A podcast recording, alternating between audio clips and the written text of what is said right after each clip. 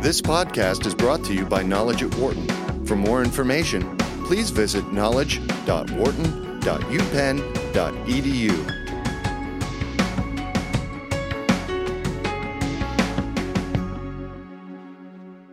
Well, the global markets reacted somewhat violently overnight with Dow futures down more than 800 points. The Asian markets were off 5 to 6%, but that reaction subsided in the overnight hours and the markets have done a, a rebound in their trading with uh, the markets higher today. Uh, what's interesting is that the rebound has been incredible when you think about what happened after the election of 2012. To take a look at what happened uh, in terms of the impact on the markets, we're joined here in the studio by Wharton professor Jeremy Siegel, who you hear on Sirius XM 111 every Friday at 1 p.m. as host of Behind the Markets. He joins us, as we said, in the studio, and also joining us on the phone, Bill Stone, who is a chief investment strategist at PNC Bank's Asset Management Division. Professor, great to see you. Thanks for coming in. Ah, happy to be here. Thank you. Bill, great to have you joining us on the phone today. Yeah, thanks for having me on. Thank you. Uh, I will start with your reaction just to, to everything that happened last night, Professor. Wow. Well, one thing, uh, when you think about odds, uh, the odds that Trump was going to win, uh, at least in Nate Silver's site, uh, 538. Or, 538, were actually uh, twice as great as the odds that the Cubs would come back from a three to one deficit and win the World Series. I told my students that, and when the when the Cubs did win the World Series, they said, "Dr. Siegel, are you predicting a Trump victory?" I said, "No, no. These things are independent. I just want you to get an idea for what kind of things odds are. You know, when you talk about single events." Uh, and uh, yeah, I mean, I, I, mean, actually, Nate Silver's 535 website was uh, the, the most pessimistic of all of them. I mean, yeah. many of them had 10 to 1, 15 to 1, 20 to 1. He uh, said there could be, this could be a black swan type of an event, which means something we haven't seen before, and fat, fat-tailed events, we statisticians and economists call it, in terms of the fact that there was a lot of there was a lot more uncertainty than in in other uh, elections. Bill. Yeah, I think, uh, and and uh, thanks, uh, Dr. Siegel, for rubbing salt in the wound. Since I'm a Cleveland Indians fan originally. Oh, I'm sorry Ohio. about that. so, I'm from uh, Chicago, I, although I was a White Sox fan for my, my younger years. But you guys are going to come back. uh, yeah, hopefully. But, you know, anyway, I, would like I'd like to not talk about that anymore. But uh, I, I I think you know, for me, I think it was interesting because the one I guess good thing we went into it, uh, it was that we had you know seen some data and looked at some data around you know the fact that the market typically sells off for whatever reason in advance of of a uh, the opposition party, uh, so to speak, the non-incumbent party. Uh, winning the the presidency an odd you know number of times does that happen uh whether it's you know real reality or not but we kind of were thinking about that saying you know we keep it in our mind not that it wasn't always possible, but that maybe uh, the polls had maybe underestimated some of it. So I thought it was interesting that either you know you look at it the one month before or three months before, both of those told you the market was saying that Trump was going to win. Yeah. Well, you, you know, I I think no. Well, we saw the movement. The, uh, well, one thing we know about risk markets is that they hate uncertainty. Trump yeah. was identified as more uncertainty, and therefore the initial gut reaction sure. is exactly what you saw last night when the Dow was down 800 points. Um, but when you look at it from a broader perspective, the Republicans who swept you know Congress as well as now the presidency are far more capital friendly. Right. Uh, than the Democrats by you know by a huge margin. So uh, uh, in in many ways, people are saying, "Hey, you know, if if we can get beyond the uncertainty, if he can be pinned down some procedures, if he can uh, appoint some good people, if we can have more confidence there, we have a much better man in the White House than we would with Hillary Clinton. You mentioned last night when you did your interview with CNBC, Professor, about the fact that we could potentially, and obviously we're not going to see it today, but we could have seen a rather large sell off today. Yeah. And we saw it a little bit, you know, with the futures market. 800 points down. And that was actually limit down on, on the S&P. It could have been more. Right. I was thinking it might this morning be a 1,000 and then recover later in the day. But okay. uh, I, I think what's – it, it, it, as things often happen in the market, we really got a recovery much, much earlier. Well, what was it that really happened then in your mind to, to flip this in such a quick fashion? Because a lot of people will talk about how Brexit, you saw losses at the outset, and it took a couple of days, but you know the markets basically ate those up and and turned it positive. took longer. Well, I think I think the markets took their hint from Brexit. My God, I overreacted to Brexit, didn't I? Yeah. I'm not going to do the same here. I mean, that's markets do that all the time. They look at the most common or likely uh, past event, which was definitely Brexit, and said, "Okay, what what happened there? I was stupid if I saw, uh, sold the FTSE or the Dow or anything in, in the risk markets then." Um, the only thing was was was the, the pound sterling. That was the right. only, only, thing that continued down there. The right. FTSE started hitting all time highs again with the with the weaker pound. So. Uh, uh, we get that. Now, the, the only thing that appears perm well, I'm going to say permanent in the market. We definitely ha- have higher long-term interest rates, and I, I yeah. do. That is, in my opinion, due to the fact. Well, let's see. Trump has talked about huge infrastructure. Uh, he's talked about huge tax cuts. This means big deficits. Woo! I don't know if we can keep these long rates down. So this is this is putting some pressure here on on the long side, and uh, you know that that has been creeping up. Nancy Pelosi actually just saying a little bit ago, uh, we can work together to quickly pass a robust infrastructure jobs yeah. bill. so there's there's yeah. that working across the aisle. But Bill, I I wanted to focus on the Fed for a second because obviously that's kind of the the next step in this process. I think uh, where the uh, the the economy is because obviously a lot of people have talked about if we're going to see a December rate increase, and then there have been some suggestions of, uh, of the the strength of Janet Yellen as uh, as the chair of the Fed. Where do you sit on both of those right now? Yeah, so I think uh, you know it's interesting when you were watching the the futures and even the Fed fund futures last night. I don't remember what they exactly got down to in terms of the percentage of expectations of a of a December hike, but they moved way down. Way down, less than 50-50 actually at yeah, one point. So, but I I was talking to some people at the time, is that I thought that was a reaction to really just the risk off that was going yeah. on. I personally wouldn't read too much into, but it also is telling you one thing, which is what would the Fed usually probably react to, right? Well, they would react to uh, instability in the financial markets and say, well, we probably go on hold and not raise rates if if financial markets were you know out of control. Right. Um, since they've calmed down, all of a sudden those futures expectations have come up.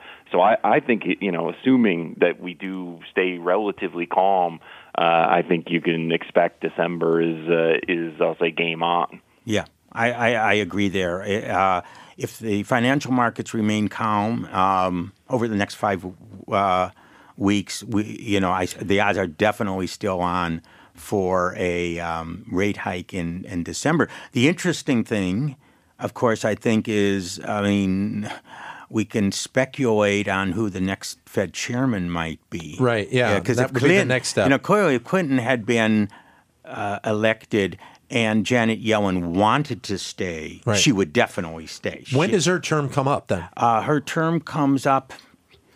Uh, God, she had a four-year term, uh, so her, so she still has she has another year, year to go. Yeah, I th- I think she has another year until a year on January to go. I may be okay. I'm going to check on, on that, but it is a year to go, and and basic. You know what is interesting is that act, actually Trump was among the when the original what 15 16 republican candidates yeah. he was actually more supportive of janet yellen than any of the others right. he actually said you know low interest rates of course he was in real estate he must love low interest rates right. you know hey, that's not so bad now then he got the republican religion oh come on don't the fed is artificially keeping them too low so he kind of jumped on that bandwagon but i don't know where his heart is here i mean he was actually as i say among among the republicans who were you know out with the daggers for, for Yellen and the Fed, he was actually much more uh, Fred, uh, Fed uh, friendly. But, However, he has said that if he were appointed, you know, he would seriously consider replacing Yellen as uh, chair. It is interesting because uh, as this is all kind of played out, as you said, he's he's taken the rhetoric uh, of the Republican Party, but mm-hmm. a couple people have actually said today that if you look at how this election played out, uh, obviously the Democrats, uh, you know, were not going to be supporting him, and obviously there was a, a good segment of the Republicans that were not supporting him. So realistically, Donald Trump goes into this not beholden to anybody, so he can kind of you know write the playbook and and do but, this. But, but that also means he has to have support. He has almost no legislators. Right. As I pointed out last night on CNBC, in contrast to the parliamentary European model, which is around most of the democratic world by far the most common. Right. You don't get to be president prime minister unless you your party takes a majority of of the seats. Now, now I know the Republicans have, but most of them have uh, you know, you know disowned most of his policies. Yeah. So he needs to he needs to convince the Republicans and he needs to convince enough uh, Democrats. So he's not beholden to anyone, but he also c- can do very little uh, you know, without uh, uh actually uh, gathering a consensus. We, we, talk about presidential orders. What people say, how much damage could he do just on his own by issuing orders on immigration, sure. orders on trade? Well, the Supreme Court too. Well, the Supreme yeah. Court appointment is. I mean, this is this is another. This is a whole different area. Um, obviously, now with the Republicans holding the Senate. Uh, uh, you know, def- definitely the Republicans have the upper hand on picking uh, the next uh, Supreme Court. Now, the filibuster rule of 60 is still in effect. Right.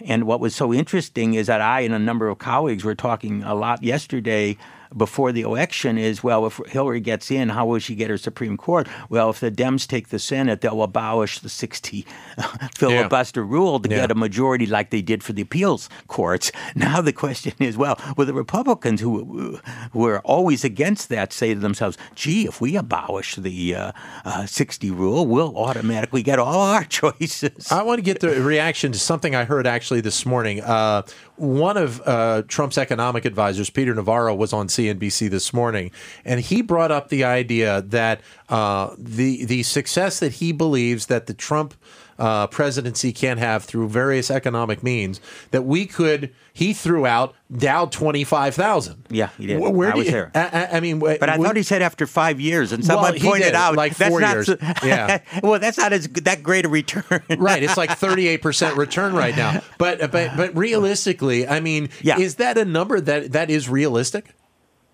Yeah, well, certainly uh, that is a number that's realistic because it doesn't uh, mean uh, you know, huge returns that I, I think um, even I'm I'm predicting about five percent after inflation returns, which okay. is about six to six and a half a year. So I'm in that uh, right. that that ballpark. What is unrealistic uh, is this idea that you could, you know, by t- cutting taxes by X trillion, you can get five and a half percent GDP, GDP growth. growth. I mean, that, that's one reason why mainstream economists basically stayed away. Hey, guys, you know, I want lower taxes, but this is just not there. Bill.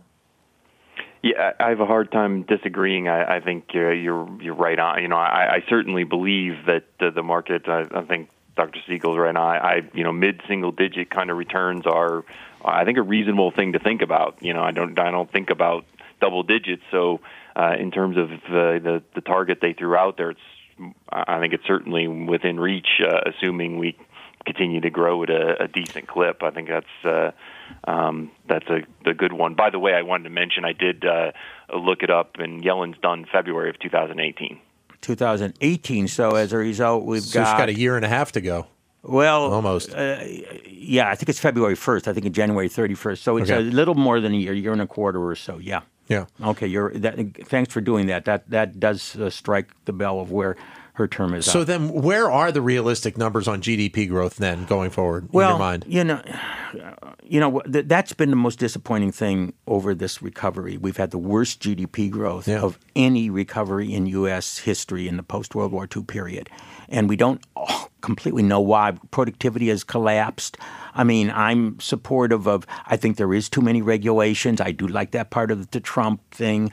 Um, it's going to be very interesting because I think Obamacare was going to explode on its own next yeah. year, even with yeah. Hillary. Now, this is going to be a really interesting thing now about, you know, uh, repeal and replace, but there are still what how many millions of Americans on it, and they they need some sort of if if not Obamacare, some sort of plan is is obviously is is, is coming up uh, next year that can't that can't be avoided. Um, you know, if if we make regulations a little more. Uh, uh, uh, business a little more regulation friendly and a little more less restrictive. Maybe we could squeeze an extra half percent, three quarters of a percent uh, out.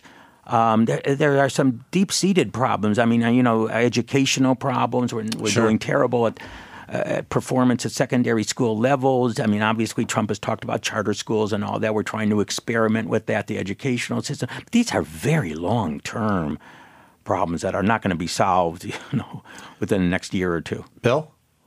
Yeah, uh, you know, Dr. Siegel's tough to argue with. I, I, I agree. I mean, you're, you're you know, it's exciting to see the, the opportunity around, you know, the I think the deregulation, the corporate tax reform, those kind of things are something that could, you know, again, like he said, add something. It's not going to, you know, change. Well, maybe it does change. Half a half a percent growth. It does change the world over time, but uh, um, but but you know, it's not going to catapult you to five percent. Uh, I will say, you know, I think probably a, a fair point of what people do worry about in terms of this plan is that you know that fear of maybe too much protectionism, you know, too much uh, yeah. meddling in trade. We'll have to see how that plays out. I'm, yeah. I'm hopeful on that uh, that that he puts his uh, emphasis elsewhere on the deregulation and the corporate tax reform. But honestly, that's one of the things we'll certainly be watching closely is to where where does the emphasis go. Well, and I guess the trade piece to it, it becomes very important to see how and what happens with oh, NAFTA. Trade, very and important. Then, and then obviously TPP, I think, is pretty much off the books at this uh, yeah, point. it's off the books. You know, he cannot unilaterally repeal NAFTA. Now, I don't know how much he can do by presidential order in terms of changing one thing or another. Right. Uh, you know, we're, we're going to have to wait and see, and then he can always be challenged. Right. I mean, there's entrenched interests, and he's going to have, you know, he's,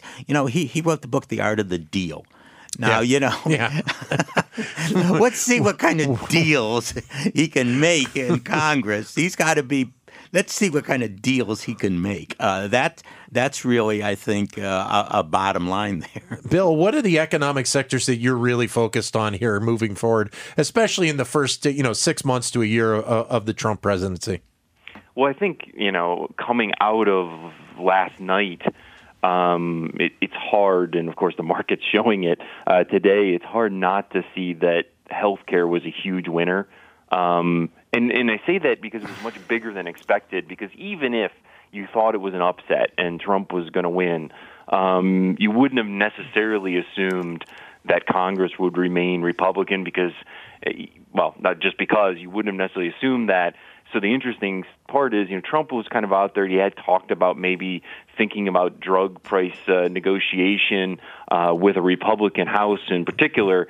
You probably don't see that happen. Um, and then I think on top of that, the interesting thing was that uh, Prop uh, Proposition 61 in California uh, failing by a large margin. So you know you really saw you know the the sector that was couldn't be much further in the doghouse uh, all of a sudden uh, really get some political life again. Jeremy, where are you focused on? Well, I you know I.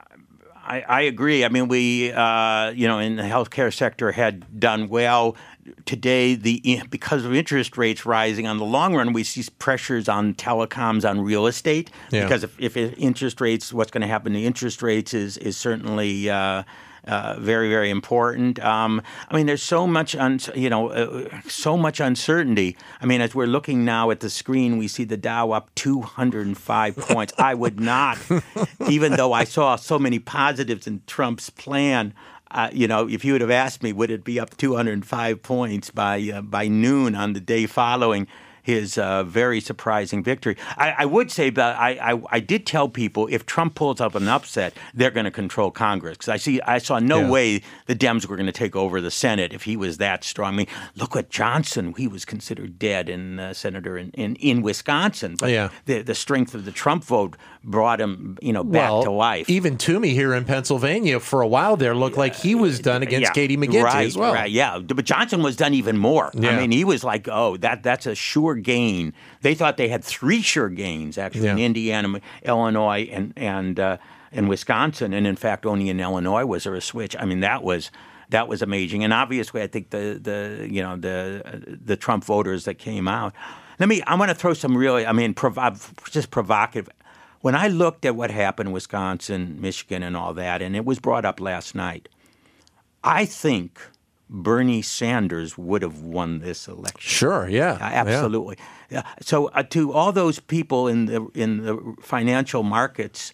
Uh, thinking, would you rather have Trump as president or Bernie Sanders as president in terms of who is capital friendly or not? It's Yeah. really interesting. Notice, by the way, that you know people talked about you know how conservative us always is. Didn't virtually all minimum wage proposals win last I night? I think pretty much Which everyone is did, Bernie yeah. Sanders, Yeah, and then right in that adopted by Hillary Clinton. Yep. It, it wasn't so much just a conservative vote on econ. Yeah. I mean, if you take a look at some of these factors It over was, here. It was amazing to watch all of this play out. Thank you, Jeremy, for coming in. Yeah. Greatly appreciated today. Bill, great Thank to you. have you on the phone with us today. Thank you very much. Yeah, thanks for having me. Thank you. Uh, great to have Bill Stone from uh, PNC uh, Bank joining us here uh, on the phone, and Jeremy Siegel, Wharton professor, joining us here in the studio. And he'll, I'm sure, be talking a little bit about this on his show on Friday here on Sirius XM 111 uh, at 1 p.m. Eastern Time behind the markets with with Jeremy Schwartz as well. For more business news and analysis from Knowledge at Wharton, please visit knowledge.wharton.upenn.edu.